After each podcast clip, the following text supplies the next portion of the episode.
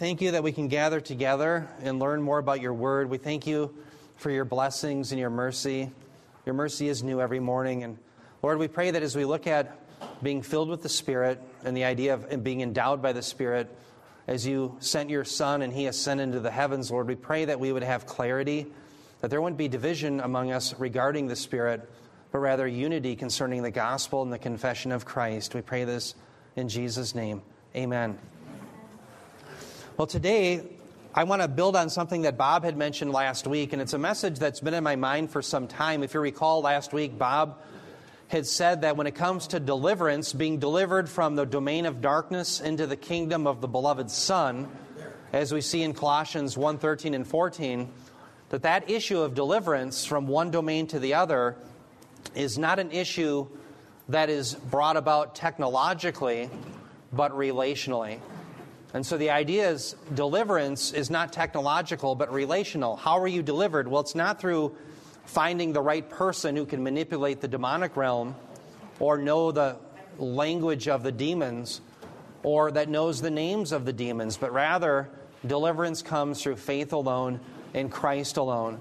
In the same way, I, have always been convinced that when it comes to the term in Ephesians 5 8, being filled with the Spirit, I think some Christians have the conception that some Christians are a court low in the Spirit, but other Christians really are brimming to the full with the Spirit, and they think of it as a spatial issue. But what we're going to see is that it's actually, again, a relational issue. Every Christian is endowed by the Holy Spirit. Every Christian is commanded, therefore, as Paul says in Ephesians 5:18, do not be drunk with wine, for that is debauchery but rather be filled by the Spirit. Being filled by the Spirit means that we acquiesce to the doctrines of Christ rather than the doctrines of this world. If we acquiesce to the doctrines of the world, we're living in debauchery. If we are filled with the Spirit, it means that you and I are submitting to the doctrines of Christ and that which proceeds from God. That's the command. And so today we're going to be looking at four things, and we'll continue this next week as well. Number one, we're going to show that it's false that some Christians have the Spirit and others do not, or that some Christians have more of the Spirit than others. We'll be showing that that is a falsehood. What we will be showing that is true is that every single person who claims Jesus Christ must belong to the Spirit. And we'll show that exegetically from Romans 8 8 through 9.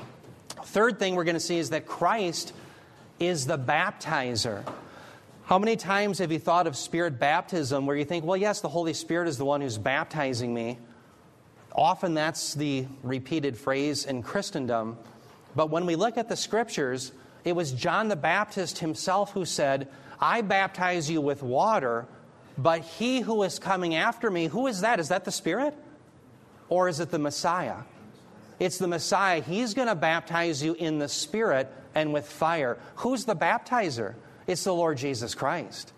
And so when he ascends and he sends the Spirit, he is the one who is baptizing all of his people within the confines of the Spirit for our protection and our edification. We're going to learn in this section that we're covering that yes, Jesus Christ is the great baptizer. I want to give you first, though, a quote, and this is a quote before I move on from Ephesians 5:18. It's a commentary written by F. F. Bruce, and I just want to set the stage with this quote because he refutes the idea that being filled by the Spirit is a spatial issue. And I thought it would be apropos to read it first. Listen to F. F. Bruce, great scholar of the New Testament. He said this He said, The antithesis between wine, remember, do not be filled with wine, right, but be filled with the Spirit.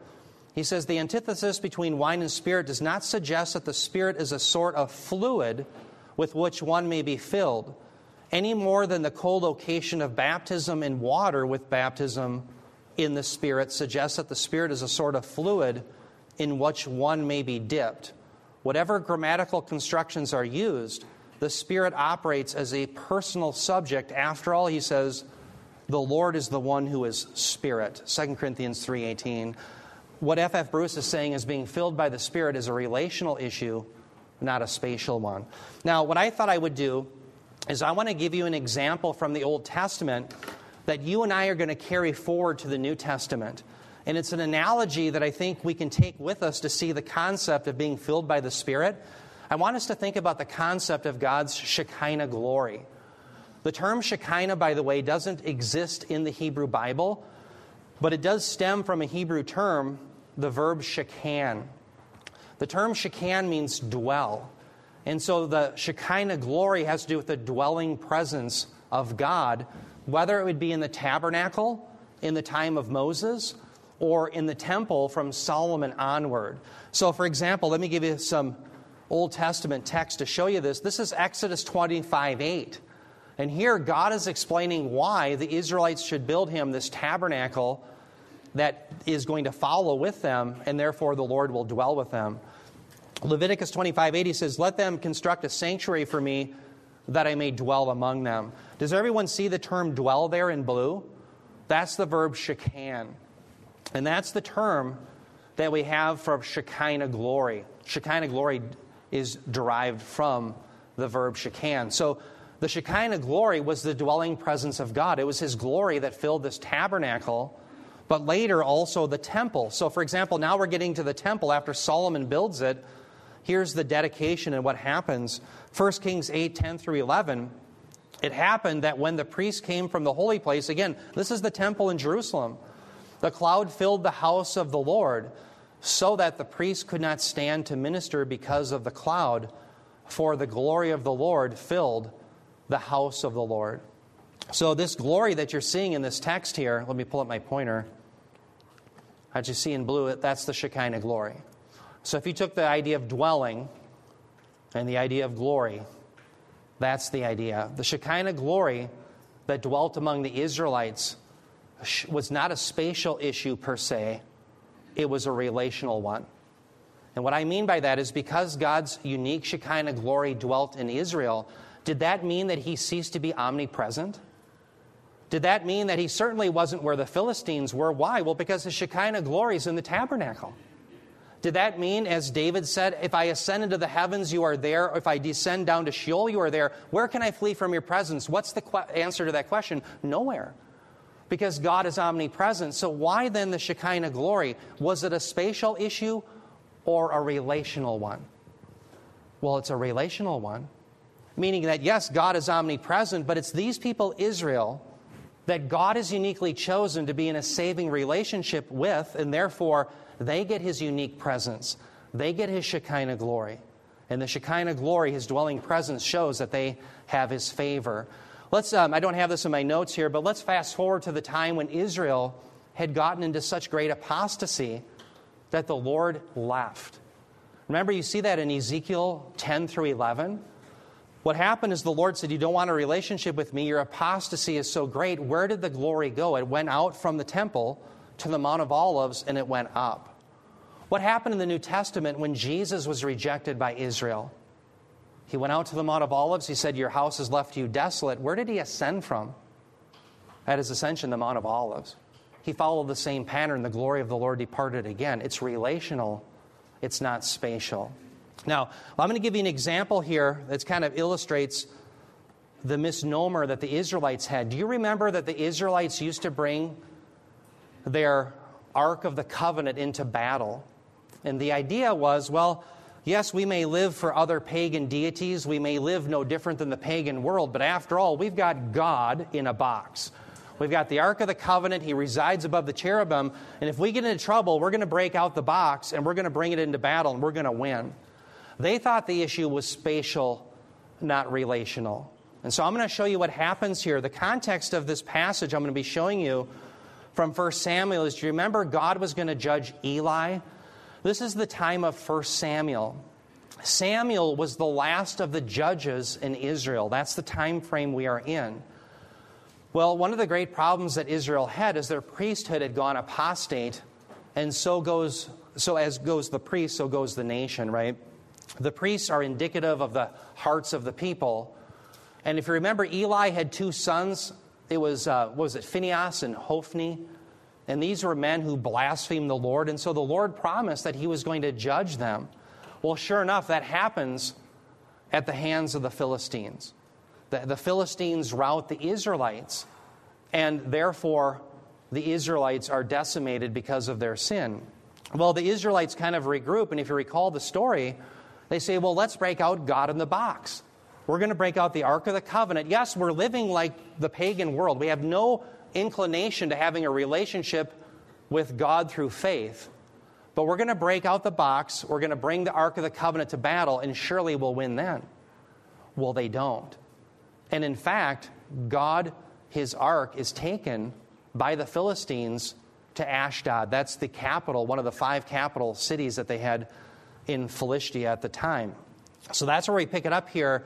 But let's look at what happens here as the Ark of the Covenant is in Philistine captivity. It says in 1 Samuel 5 2 through 4 Then the Philistines took the Ark of God and brought it to the house of Dagon, that's their false God, and set it by Dagon. When the Ashdodites arose early the next morning, behold, Dagon had fallen on his face to the ground before the ark of the Lord. So they took Dagon and set him in his place again. But when they rose early the next morning, behold, Dagon had fallen on his face to the ground before the ark of the Lord. And the head of Dagon and both the palms of his hands were cut off on the threshold. Only the trunk of Dagon was left to him. So notice, Dagon isn't doing so well. So, do you remember what the, what the Philistines say is we got to get rid of this Ark of the Covenant. It's bringing a curse upon our land. So, of course, eventually the Ark is returned. But here's the simple point that I want you to see is that as Dagon falls before the Lord, it's not a symbol because simply the Lord was there in the Shekinah glory. It was a sign that even though that they had the ark, they didn't have his favor. Now, did the Israelites have his favor? Only in the sense that God made unilateral promises to Abraham, Isaac, and Jacob. Because he could swear the oath by no one greater, as it says in Hebrews, he swore the oath by himself. And the only reason that they weren't wiped out as many of the other enemies were is because God swore the oath. So mercifully, God allows the Shekinah glory eventually to return back to Israel. But I want you to learn the lesson that the Israelites did. The Israelites made the mistake of thinking, we'll break God out in the box, we're going to win a battle.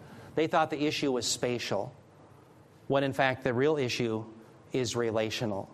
The same is concerning the filling of the Holy Spirit. Being filled with the Holy Spirit is not a spatial issue in which you and I are a court low at times and we just need to be filled, or we have a second blessing in which we were really without the Spirit completes, the Spirit's completeness, and then we need to be filled to the full. But rather, being filled by the Spirit means that you and I aren't like the Israelites who live as pagans, but rather we acquiesce to the terms of the Spirit. There are two ages, yes. I looked, Steve, up, the. I looked up that word uh, that I may dwell in. Ex, was it Exodus? Yes. Um, and it talks about to, that the spirit is it's, it's, a settle down to settle down. It's a it's an idea of permanence, and that's you know it's to reside permanently and to stay. So this Yeah. concept that oh I I have less uh, less today and maybe a little more tomorrow, and I'm going to have more of the spirit by myself. yes. It's it's a permanent thing. It's it, God says I'm going to settle down there. Amen. Well said. In fact, we see that as David says, Where does the Lord dwell forever? Jerusalem. And one day that will be true that Messiah will reign from Jerusalem, whether it's the Jerusalem here or the New Jerusalem in the heavens. Yes, Rich. It's a permanence that God dwells with his people. Yeah, I think that this is indicative what the Hebrew people did, putting God in a box. Think we can manipulate him, we can bring him out to battle, we'll win the battle, bring out the box. I think we do the same thing today. I think that's really indicative of human nature. Of we think we can manipulate the Holy Spirit and say, "Oh, maybe a charismatic group, they think that they can manipulate and do say this or do this or say that and you know have more power or whatever." It's it's just really kind of scary how we feel like we've got control over God. Well said. You know, that was the example I was making a few weeks ago with the oath taking. Do you remember Jephthah, the judge who makes the foolish oath? And I mentioned that I thought it was a pagan one. The idea behind his oath is, well, I'll manipulate God to do what I, what I want him to do. Well, why not just trust that he'll do what he said he would do? So the idea is in oath taking, in Jephthah's case, it was a manipulation of God rather than a trusting of God. And again, it's kind of what you're saying is sometimes we manipulate God. We put him in the Ark of the Covenant. We bring him out for battle when we need him, and then we put him away and live like the pagans the rest of the time. And I think that's exactly right, Rich. Yes, Scott. Uh, just uh, reminded about uh, Rodney Howard-Browne, the Holy Ghost bartender. Oh, the Holy Ghost bartender. yeah, why don't you explain what does the Holy Ghost bartender do? Well, he he was. I guess he was doing the slaying in the spirit stuff. Sure. And and uh, oh, and then one time he's he would say, "Touch not God's anointed." Okay. sure. Right. Right. So um, do you know that uh, name? I don't know the name. Special anointing. I do, but I Okay. don't have the mic here, but Yeah. Thanks, Scott, for bringing that up. no, you might want to mention, even with the relationship, there, there's a, how do you say, a mediation, so, because no one can Yes. see God and die, or you know, Right. Just like Moses. Moses in the cleft. Exactly. Yeah. What God was, or what Bob was just pointing out is that God has mediation in that we don't see God truly as He is. So even the Spirit dwelling with Israel was a mediated form in which they could handle. Uh, think about when Moses meets with God; he's hid in the cleft of the rock. He may see the caboose of God's glory, but not the fullness, lest he die. For no man can see God as He is and die. So, the coming of Christ is a mediated form. God becoming man. Um, yes, Laverne.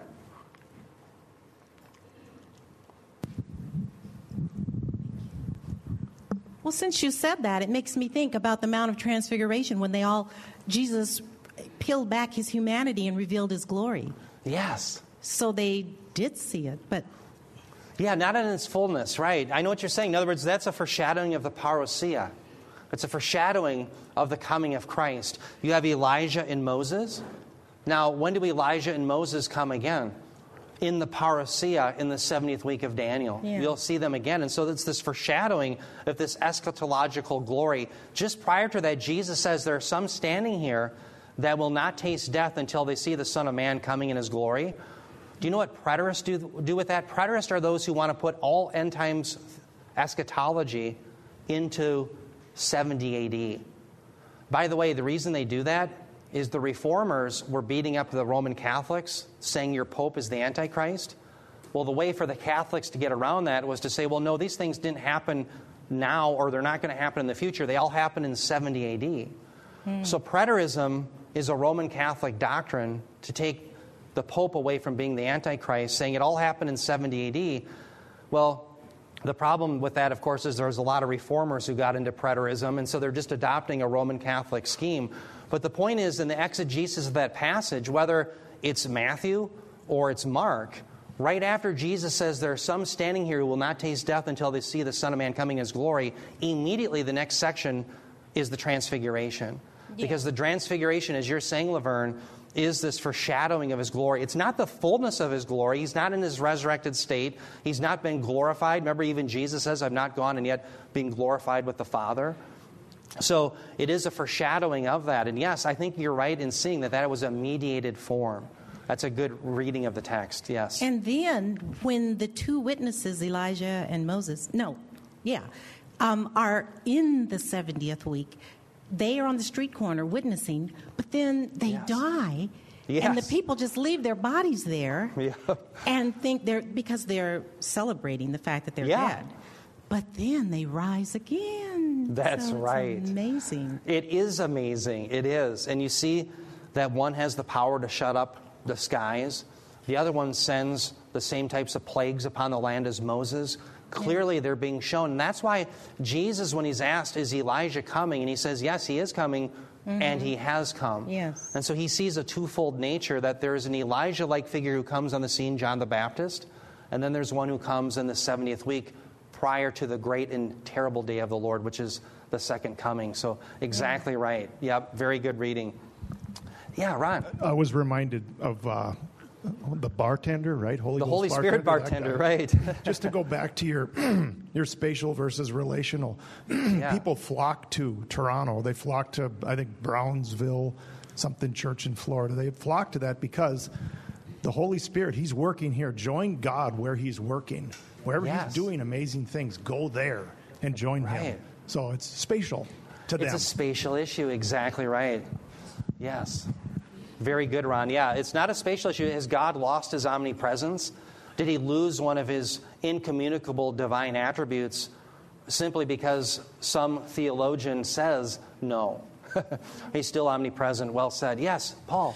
Yeah, uh, to understand the Holy Spirit without the motive of wanting to um, uh, to use for my personal benefit, conditional or any other way, it can't be a bad thing. However, it can't be bad. I mean, just if we're trying to understand it, and uh, you know that can't be. It's like reading Scripture understand Jesus, but on a biblical basis, not necessarily on a, the basis of trying to get it to make my life better or something. Like that. I like see what you're saying. So, in other words, we, yeah, we can't just have it just be uh, self help, kind of self aggrandizement type of theology. Is that what you're saying? Yeah, well said. It's not just for our personal benefit, although the Holy Spirit does benefit us.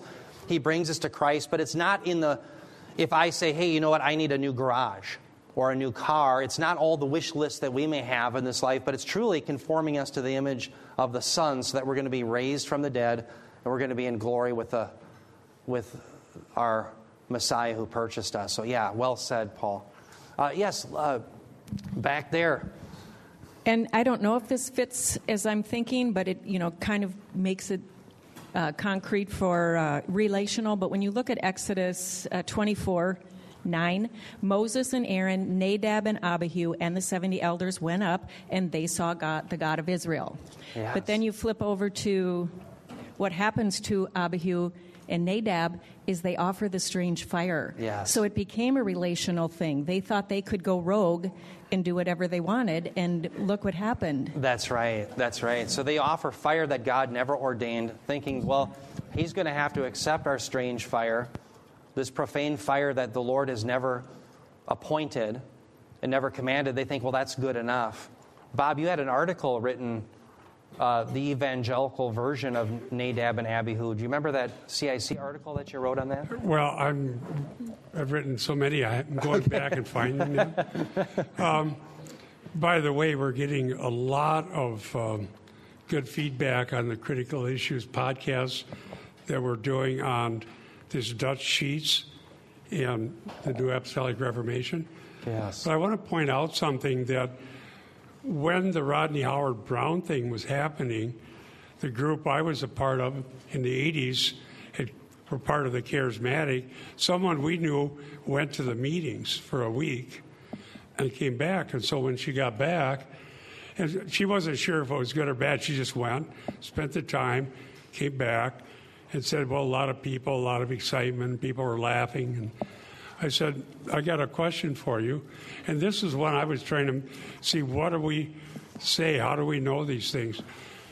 Did at any time during the whole week of meetings they say anything about blood atonement, forgiveness of sins, the resurrection of Christ, repentance, and, and preaching that people need to turn to Christ? And she said, No, I never heard that. So then I was concerned about how do you have a revival without the preaching of Christ? Amen.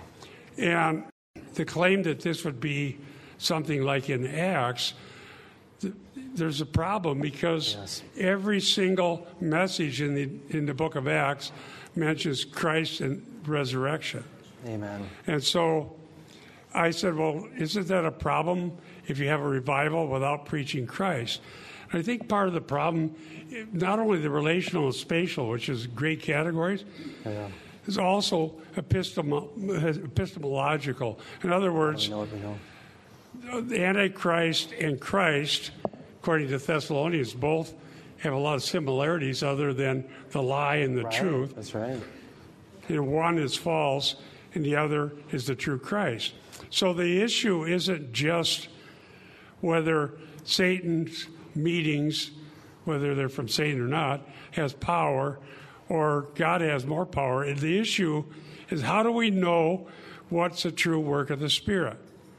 So I wrote an article about that. And in every case, it's the person and work of Christ. Jesus said that He, the Holy Spirit, when He comes, the Helper, will speak of me. And so that isn't just for Yeah. more of a charismatic or um, Pentecostal or whatever group we want to be talking about.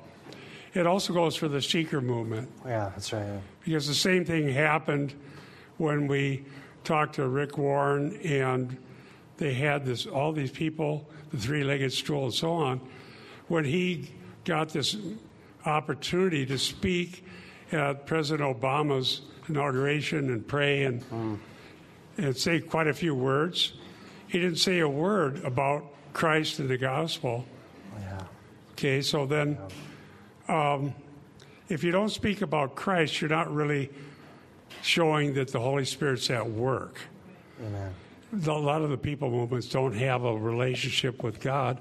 Amen. So we also have to ask how do we know what is a true work of the Spirit? Amen. And we see that in 1 John 4 uh, 2. Remember, Bob taught us in 1 John, 1 John 4 2. You'll know that the Spirit is from God because he confesses the Spirit, that Jesus Christ, that Christ has come in the flesh. Remember, he had those who were in Docetism who said, well, no, he's really not in the flesh. It only seems that he's human. No, it's Christ come in the flesh. So the confession of Christ in the flesh is a work of the Spirit. If you don't have a confession of Christ, you don't have a work of the Spirit. That's the whole point of the Spirit. Um, back to your example with um, Luann, the Nadab and Abihu offering strange fire. I think about how what an assault is against God and what He's commanded. Think about in the New Testament time now that we're living in the New Covenant period, you have people doing enneagrams. Okay, so the idea of an enneagram is you're going to find out your particular personality, and the goal of it ultimately is to bring you back to a pristine self that the scriptures declare never existed. So it really is a denial of original sin. So let's ask ourselves the question where did God under the new covenant command that if you're going to be sanctified, you have to do an enneagram? Well, he never did. So Nadab and Abihu say, Lord, you never commanded this fire, but you're going to just have to accept it. Well, in the new covenant, we say, well, God, you never commanded enneagrams or lectio divina or this mystical practice or that mystical practice, but you're just going to have to accept it because we are who we are. Well, no, that doesn't work that way. God will not accept it, and it shows that the Christ who is the Lord of the new covenant is not their Lord, those who engage in such practices. And so, yes, we see the New Testament version today in people doing the practices that Christ has never ordained. Absolutely. Laverne.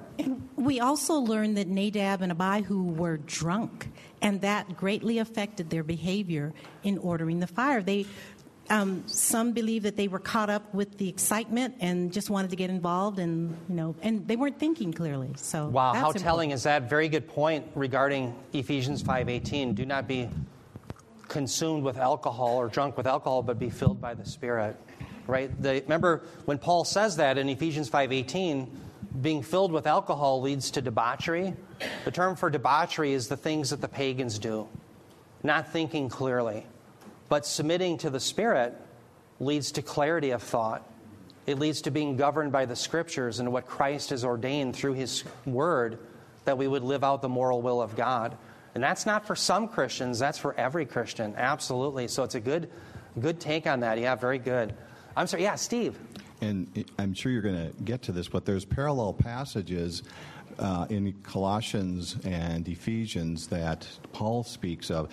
In Ephesians 5 uh, 18, do not get drunk on wine which leads to debauchery. Instead, be filled with the Spirit. But bef- he says, speaking to one another with psalms, hymns, and songs from the Spirit, sing and make music to your heart to the Lord.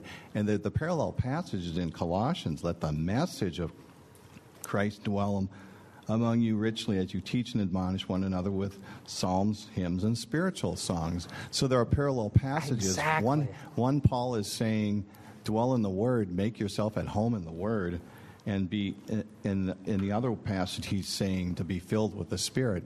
And I looked up that word "filled" in 518. It's a cramming down. Yes. It's, it's a cramming down. It's a full. It's a done deal. It's finished. Yes. That there's we have as much of the Spirit as we're going to get. Exactly, and it's funny, it's an imperative, so it's something we're to do, but it's also a divine passive, it's something that's been done. And so the idea is that we acquiesce to what's been done. We've been given the Spirit, the fullness of the Spirit, and therefore, are you going to live accordingly? Um, let me go back to the story. I've given it, uh, I don't know if this ever makes sense to anyone. Normally, when I give the story, I get blank stares, but let me try it again. It always reminds me of the idea of being in the Spirit, reminds me of the story of D.A. Carson. D.A. Carson, who was a famous evangelical scholar, he grew up in England and he had to go to a tough English school. This is back maybe in the late 40s. His father was in the military during World War II, and apparently they stayed on there. Well, D.A. Carson remembers seeing the sign above the schoolroom, the uh, teacher's head. It said no gum chewing or gum chewing is prohibited or whatever it said. And he thought how ironic, being that at the time he read that, he was chewing his gum. By the way, I'm chewing gum because I have GERD uh, reflux problem. But um, so the point is, he thought, how ironic. Here I'm chewing gum, and yet it's not allowed. Well, sure enough, shortly thereafter, the teacher says, You have to spit your gum out, and he wouldn't tolerate it. And the analogy is this that that's what it is to live a life in the Spirit. It doesn't mean that at any one time all Christians who are in the Spirit may be chewing gum or sinning, it's that it's not tolerated. And that's the idea when we submit to the Holy Spirit, we are acquiescing to the rule of God. We're acting as we truly are. Now, if we don't, it doesn't mean we lose the Spirit, we leave the camp of Christ and we go back to the domain of darkness. That's not the point. The point is, remember in Ephesians 4:30, do not grieve the Holy Spirit by whom you've been sealed until the day of redemption. Notice Paul doesn't say, well, he's going to leave if you do that. No, not for the new covenant believer, but the idea is live as you truly are. If you're really a believer in Jesus Christ, acquiesce to his doctrines, which come from where? The Spirit. The Spirit gave us the Scriptures. If you want to know what the Spirit says, don't go sit out in the sunlight and go hum, right?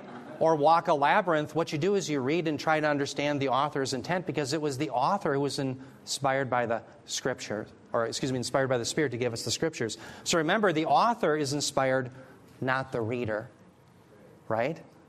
The author is inspired, not the reader. Yes, it is the Holy Spirit who brings us to faith, but it's the author's intent that we have to come into contact. That's acquiescing to the Spirit. So let me give you a summary slide at this point. What I'm saying is that God is clearly omnipresent. He never loses that incommunicable attribute, He's always omnipresent.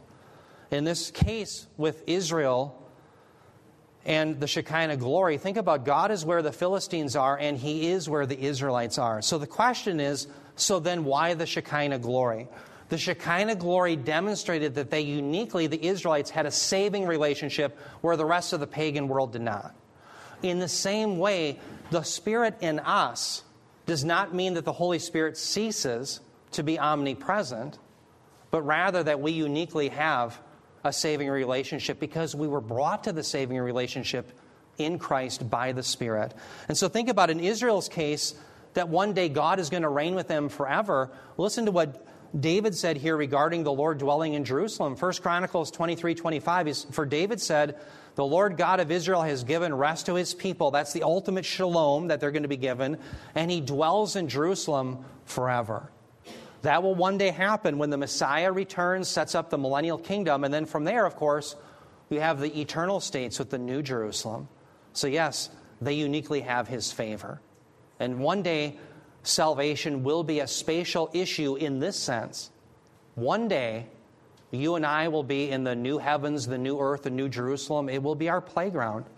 And every unbeliever will be thrown into the lake of fire. But right now, you can't determine who is a believer or an unbeliever spatially. If you're in a crowd at the watching a football game, it's not spatially divided. There's going to be believers and unbelievers. You can't tell. As someone mentioned over here, you can't go to one place on the planet and find a greater anointing than another. It's not a spatial issue.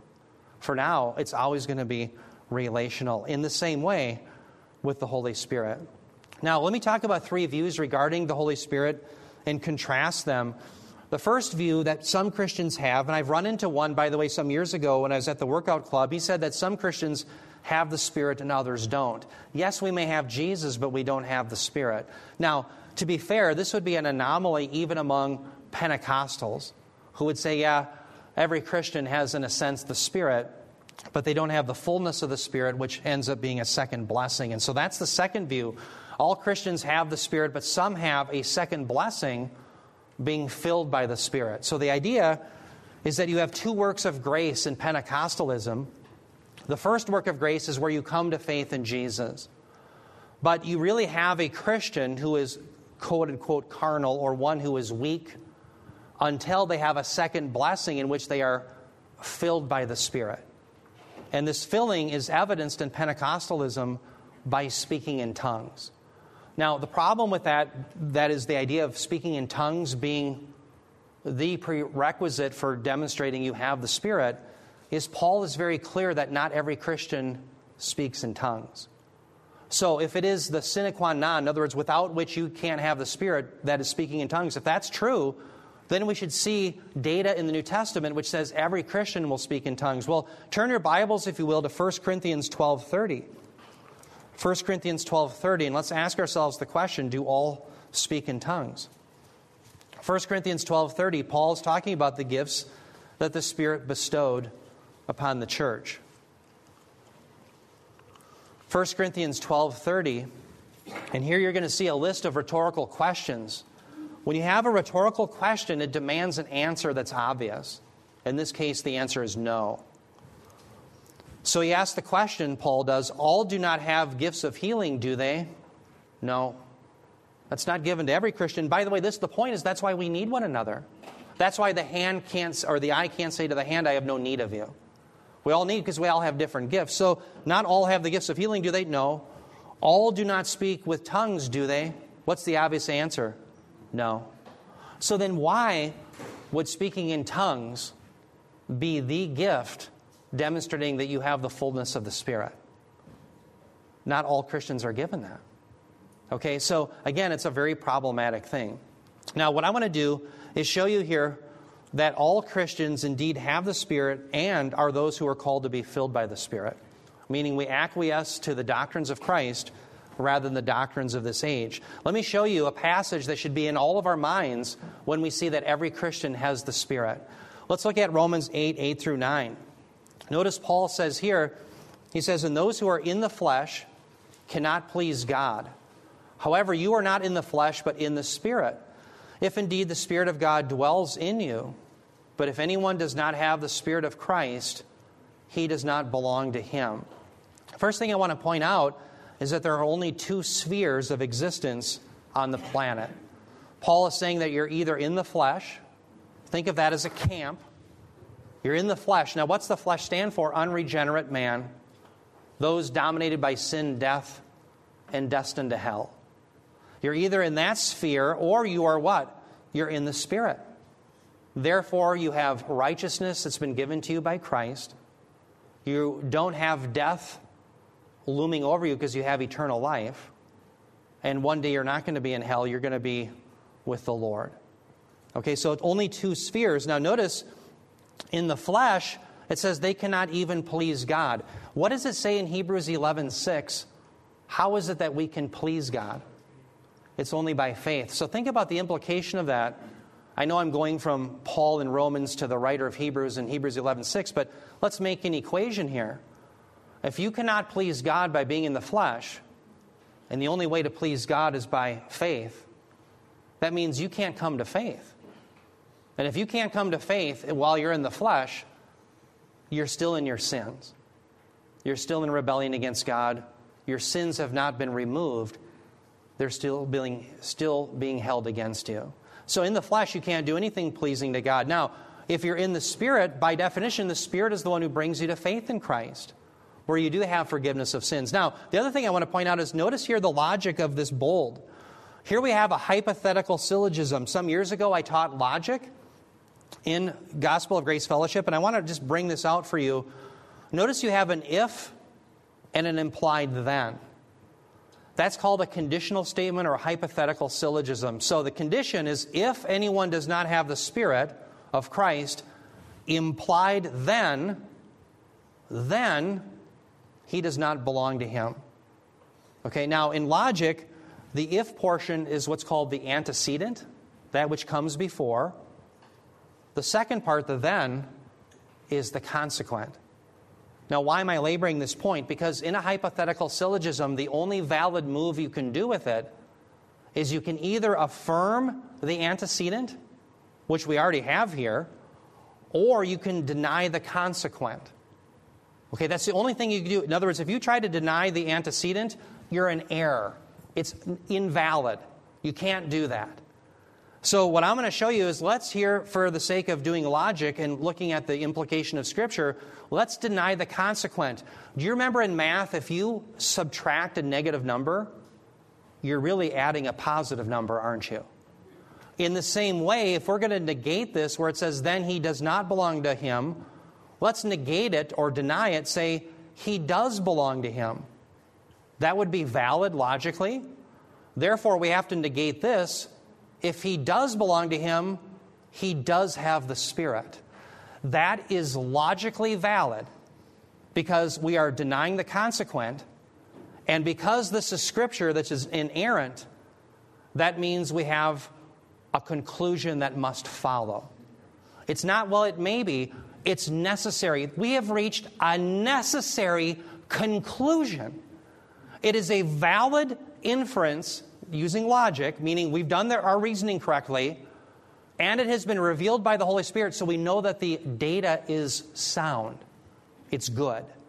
Therefore, we know that if, where it says, then he does belong to Christ, it must mean that you have the Holy Spirit.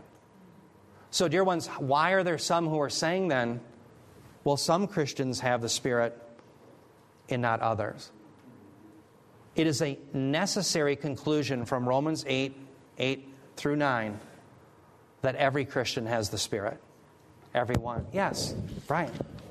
When we see these bizarre type things happening, like he mentioned, drunk bartender or something like that, but mm. people falling out, people rolling in aisles, people laughing hysterically. I'm not going to say speaking in tongues because I don't want to go down that road. I believe sure. there's proper speaking in tongues. But anyway, sure. what exactly do you think is going on? Is this a manifestation of doctrine of demons? Is this Satan putting confusion into the church? Well, what say you? Yeah, well, what say I is that I don't know what's going on. But what I, what I can know yeah, what I can know is, as Bob has mentioned, we do know a work of the Spirit, which is the confession of Christ. That's why Bob is talking about epistemological. Epistemology has to do how do you know what you know? And so, what I can tell you is what the Scripture reveals. God, first of all, is not the author of confusion, right? So, I was at, just to let you know a little bit of my background, I came to faith as a as an instructor, a flight instructor out at Flying Scotchman was the name of my company back in the 90s, the early 90s. And I, the guy who prayed with me was a former German Luftwaffe pilot. His name was Alfred Hauser. And he, just real quick, I'm sorry to give you so much background, but it's an interesting story. He flew the Ju 87 with Hans Rudel, was the most decorated aviator the Germans had ever had on the Eastern Front. Well, you know, like the Marine Corps has their own air arm? The SS troops had their own air arm, and they chose the best pilots. Well, Alfred was one of them. But because he was attached to the SS, everyone assumed that he was a Nazi and hated Jews. So he fled to Argentina. Well, when he became a Christian down in Argentina and he came to the United States, he had a ministry to Jews because he loved them and he felt so horrible about the Holocaust. Well, a couple weeks prior to meeting him for the first time, I had seen an airplane crash where I saw a, a family burned to death in an airplane. And at that moment, I knew that I had to understand whether the Bible was true or something else was, because I didn't, I didn't want to die with uncertainty. And had my, God had my attention. Well, it was Alfred Hauser who prayed and explained the gospel to me a couple weeks later after that incident. Well, he went to Mac Hammond's church. And Mac Hammond, of course, eh, eh, now, to be fair, Alfred was in his late 80s at the time, and every time I was with him at church, he'd just pass out. I mean, I mean, just fall asleep. He was in the beginning stages of dementia and Alzheimer's, so I don't know if he ever really heard what they were saying.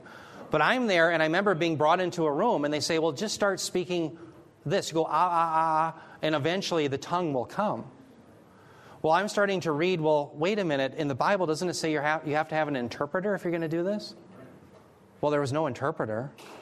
And isn't this something that's supposed to be given to me by the Spirit? Why am I trying to bring it about by my own effort. As if, hey, you know, do 135 pounds for 10 reps four times a day, and eventually you'll bench 300. You know, I mean, you're just going to do it yourself.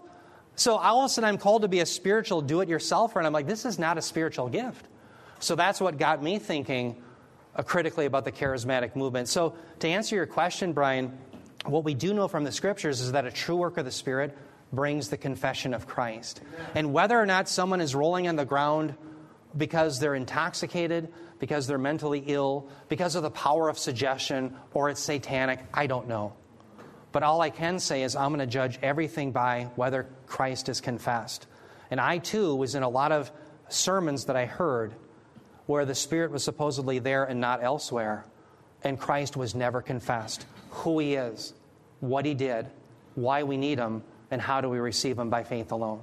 That was never confessed. And therefore, I have to say, as Bob said epistemologically, that is not a work of the Spirit. That's what I can know. So, so, the other thing, we're just in the dark. I can't tell you why they do what they do. I was at one meeting where a guy stuck his head in a fern plant and told all the audience, his name was Doug Stanton. We're at a strip mall and he's preaching before hundreds of people, and all of a sudden he said, The Spirit's telling me I'm going to stick my head in the fern plant. Okay? Why don't you tell us about who Christ is and what he's done rather than sticking your head in a fern plant? Right? The latter, sticking your head in the fern plant, makes me think you're crazy, but confessing Christ is edifying to everyone. Yeah, Scott.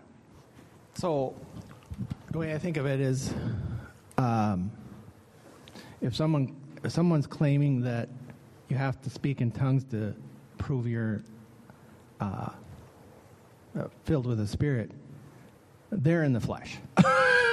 yeah, very well. It's a statement from the flesh. It doesn't conform to the word that the Apostle Paul gave, who speaks for Christ, and that word was given and inspired by the Holy Spirit. So you're right. It's a work of the flesh to say that someone has to speak in tongues in order to have the Spirit. It doesn't follow from the text of Scripture. It's a word of man in the flesh, not from the Spirit. Well said. The other it's thing, error. the other one thing I wanted to say is um, the when you have these revival meetings with uh, everybody laughing in the aisles or out of control or something. Uh, that's not the Holy Spirit. That's the spirit of dissipation. well said. Um, remember, Paul distinguishes between the gift of prophecy and the gift of speaking in tongues. And he says that if, he, if someone would prophesy, it edifies all. But he says, if the unbeliever comes to us and you're speaking in tongues, won't they think that you're just out of your mind? But the idea of prophesying means you're confessing the person and work of Christ. That is edifying to all. And remember, we know from Romans 10 17 that faith comes by hearing, hearing by the word of Christ. How do we know if someone is prophesying about who Christ is, what he did, that he, they won't be brought to faith in Christ for the forgiveness of sins? So that's why Paul is saying that, yes, prophecy, confessing who Christ is, is superior. Yes, Laverne. I have a question about number two when yes. it talks about being filled in the Spirit, isn't that the epi in the Greek that was used on the Old Testament saints? For instance, Samson, he would be, the, the Spirit would come upon him, epi, and then he, would, he had the strength to kill the Philistines. Or David, it came upon him, and other Old Testament saints. Well, that epi is used in the New Testament in when Paul was in. I'm Acts. sorry. What, what term are you using? The e e p i epi. Oh, epi upon. Epi? Yep, the preposition. Okay, epi. yeah. okay. Like an epipen. Um, yeah. Oh, okay. Yep. So, um, but it's used also in the New Testament with yes. Paul, and I think it's interesting. I believe that you don't have to speak in tongues to be a Christian, right. but I think it's interesting that in the Book of Acts I think three out of the four times that he laid hands on people, they did speak in tongues. That's just interesting. Yeah, when you know, he, we'll go through that absolutely. In fact, we'll get into that. What I'm going to do is talk about well, why did the Gentiles receive the Spirit at a different time? Yeah. And what we're going to see is that all follows. I'm glad you brought that up as a segue. Acts 1:8 is the pro- programmatic verse in all of Acts. So Acts 1:8, what does Jesus say? They're not to know the times and the epochs what are set in the Father's authority, but they are to be His witnesses in Jerusalem, Judea Samaria, and the ends of the earth. Well, interestingly enough, think about Jerusalem and Judea go hand in hand. The first Pentecost happens Jerusalem, Judea, as it were, Acts 2. Then it comes to Samaria in Acts 8. Then in Acts 10 and Acts 19, it goes to the ends of the earth, to, the, to those who are far off, like in Acts 19 to Ephesus. And so, at the bestowal of the, or by the hands of the apostles, you have the bestowal of the Spirit to show number one, you don't have multiple churches. You don't have the church in Ephesus being different than the church in Jerusalem. Why? Because the same apostles are placing their hands, showing the solidarity. Remember, placing hands is always about solidarity. That's why we're not to place hands on elders too quickly. Why? Because we sh- may show solidarity with their sin if they're engaged in sin. Are you with me? Okay. So the idea of showing solidarity, laying on the hands and the bestowing of the Spirit, is not normative now because we don't have modern day apostles now right? We only have apostles that have been once and for all placed with us. And so the idea is that the Spirit follows by the hands of the apostles Jerusalem, Judea, Samaria, and the ends of the earth, just as that programmatic verse shows us. And so this is not normative today. We're not going to have another Pentecost that happens somewhere in the Gentile world. That has already occurred. And so the idea is we're not to see a one for one relationship between what happened in, for example, Acts and what happens down, during the rest of the New Covenant age. For example, when the shadow of some of the apostles would fall upon people, they were all being healed. So I'd like to say to the New Apostolic Reformation people bring yourself, if you're really an apostle, into a local hospital. They will all be healed. Every one of them. They'll bat a thousand. Every one of them. Where is it? Well, we don't do that. It's provable that it doesn't happen. All they'd have to do is go into the local hospital, heal everyone there, and it could be objected they can't do it.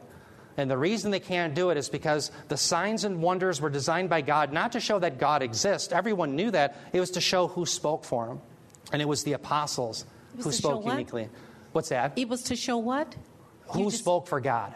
Who spoke for God? Right. And that's why you see in Hebrews that says God testifying with them through signs and wonders. Well, if everyone does signs and wonders, well, then everyone is a spokesman for God. Everyone writes Scripture. Therefore, we don't have a canon that's once and for all been handed down to the saints as we see in Jude 3. So that's the answer, I think, to that issue is why is it that we see things that occur in the book of Acts that are not occurring today? Well, because the Holy Spirit is demonstrating through the apostles that they are indeed his spokesman. And that is why you have unique things that occur. And we, read don't need it today examples. because we have the scripture to look back on and read. That's right. We don't need the, the testimony of the signs and wonders. We've already had them deposited. Absolutely. Yep, well said. So, with that, I'm sorry, uh, Luann, back there.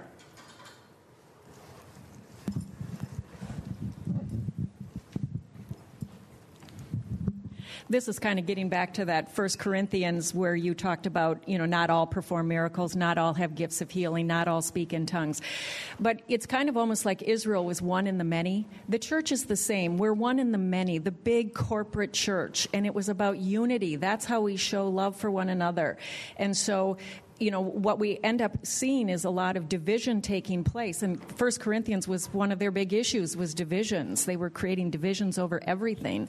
And so if something's going to tempt us to you know look and say oh this person's more filled with the holy spirit or this ministry's more blessed we're dividing. And it's the rejecting all of first corinthians you know as far as that goes. It's about Well unity and what the church can do as a corporate body Well said, Luann. Um, Steve brought up Colossians 3.16, and it brings up, as you're saying that, I'm glad you said that because it brings up this unity idea. In Colossians 3.16, we'll be coming to this text as well.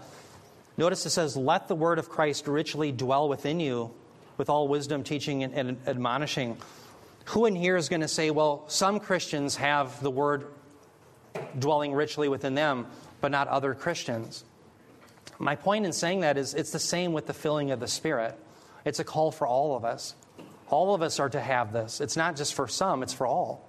And that's the idea this idea of being filled with righteousness. It's not for some Christians, it's for all Christians. Uh, being filled with the Word of God. It's not for some, it's for all. Being filled with joy. It's not for some, it's for all. So that's what we want to get away from is this idea that there's some Christians here, but not other Christians that have the Spirit or the fullness of the Spirit. That's not what's being uh, referred to. So, yes, it's about a unity. Let me come back to this Romans 8, 8 through 9. There's two concepts that I, I won't be able to get to all of them today. Obviously, we only have a few minutes left. But I want to build on this idea of sphere. I want us to think about being in the Spirit versus being in the flesh. Then I want to relate that to Christ being the baptizer. In 1 Corinthians 12, 13, it's very clear that Christ is the one who baptizes us. He baptizes us by the Spirit or in the Spirit. So let's look again at Romans 8, 8 through 9. where Paul said, And those who are in the flesh cannot please God. However, you are not in the flesh, but in the Spirit, if indeed the Spirit of God dwells in you. But if anyone does not have the Spirit of Christ, he does not belong to him. Again, you have two spheres. So you're either in the flesh, therefore you're an unbeliever, or you're in the Spirit, you're in Christ. Now let's relate this to Colossians 1:13 through 14. Doesn't Paul rejoice that God rescued us from the domain of darkness? Now, what would be the domain of darkness? That would be being in the flesh. And where did he bring us? Into the kingdom of the beloved Son. That's in the Spirit. Does everyone see that? So it's one of two domains. You're either in the flesh, outside of Christ, sins are not forgiven, hellbound, or you're in the Spirit. Now, what I want to show you is that Christ is depicted as the one who baptizes. In other words, he places us in this camp.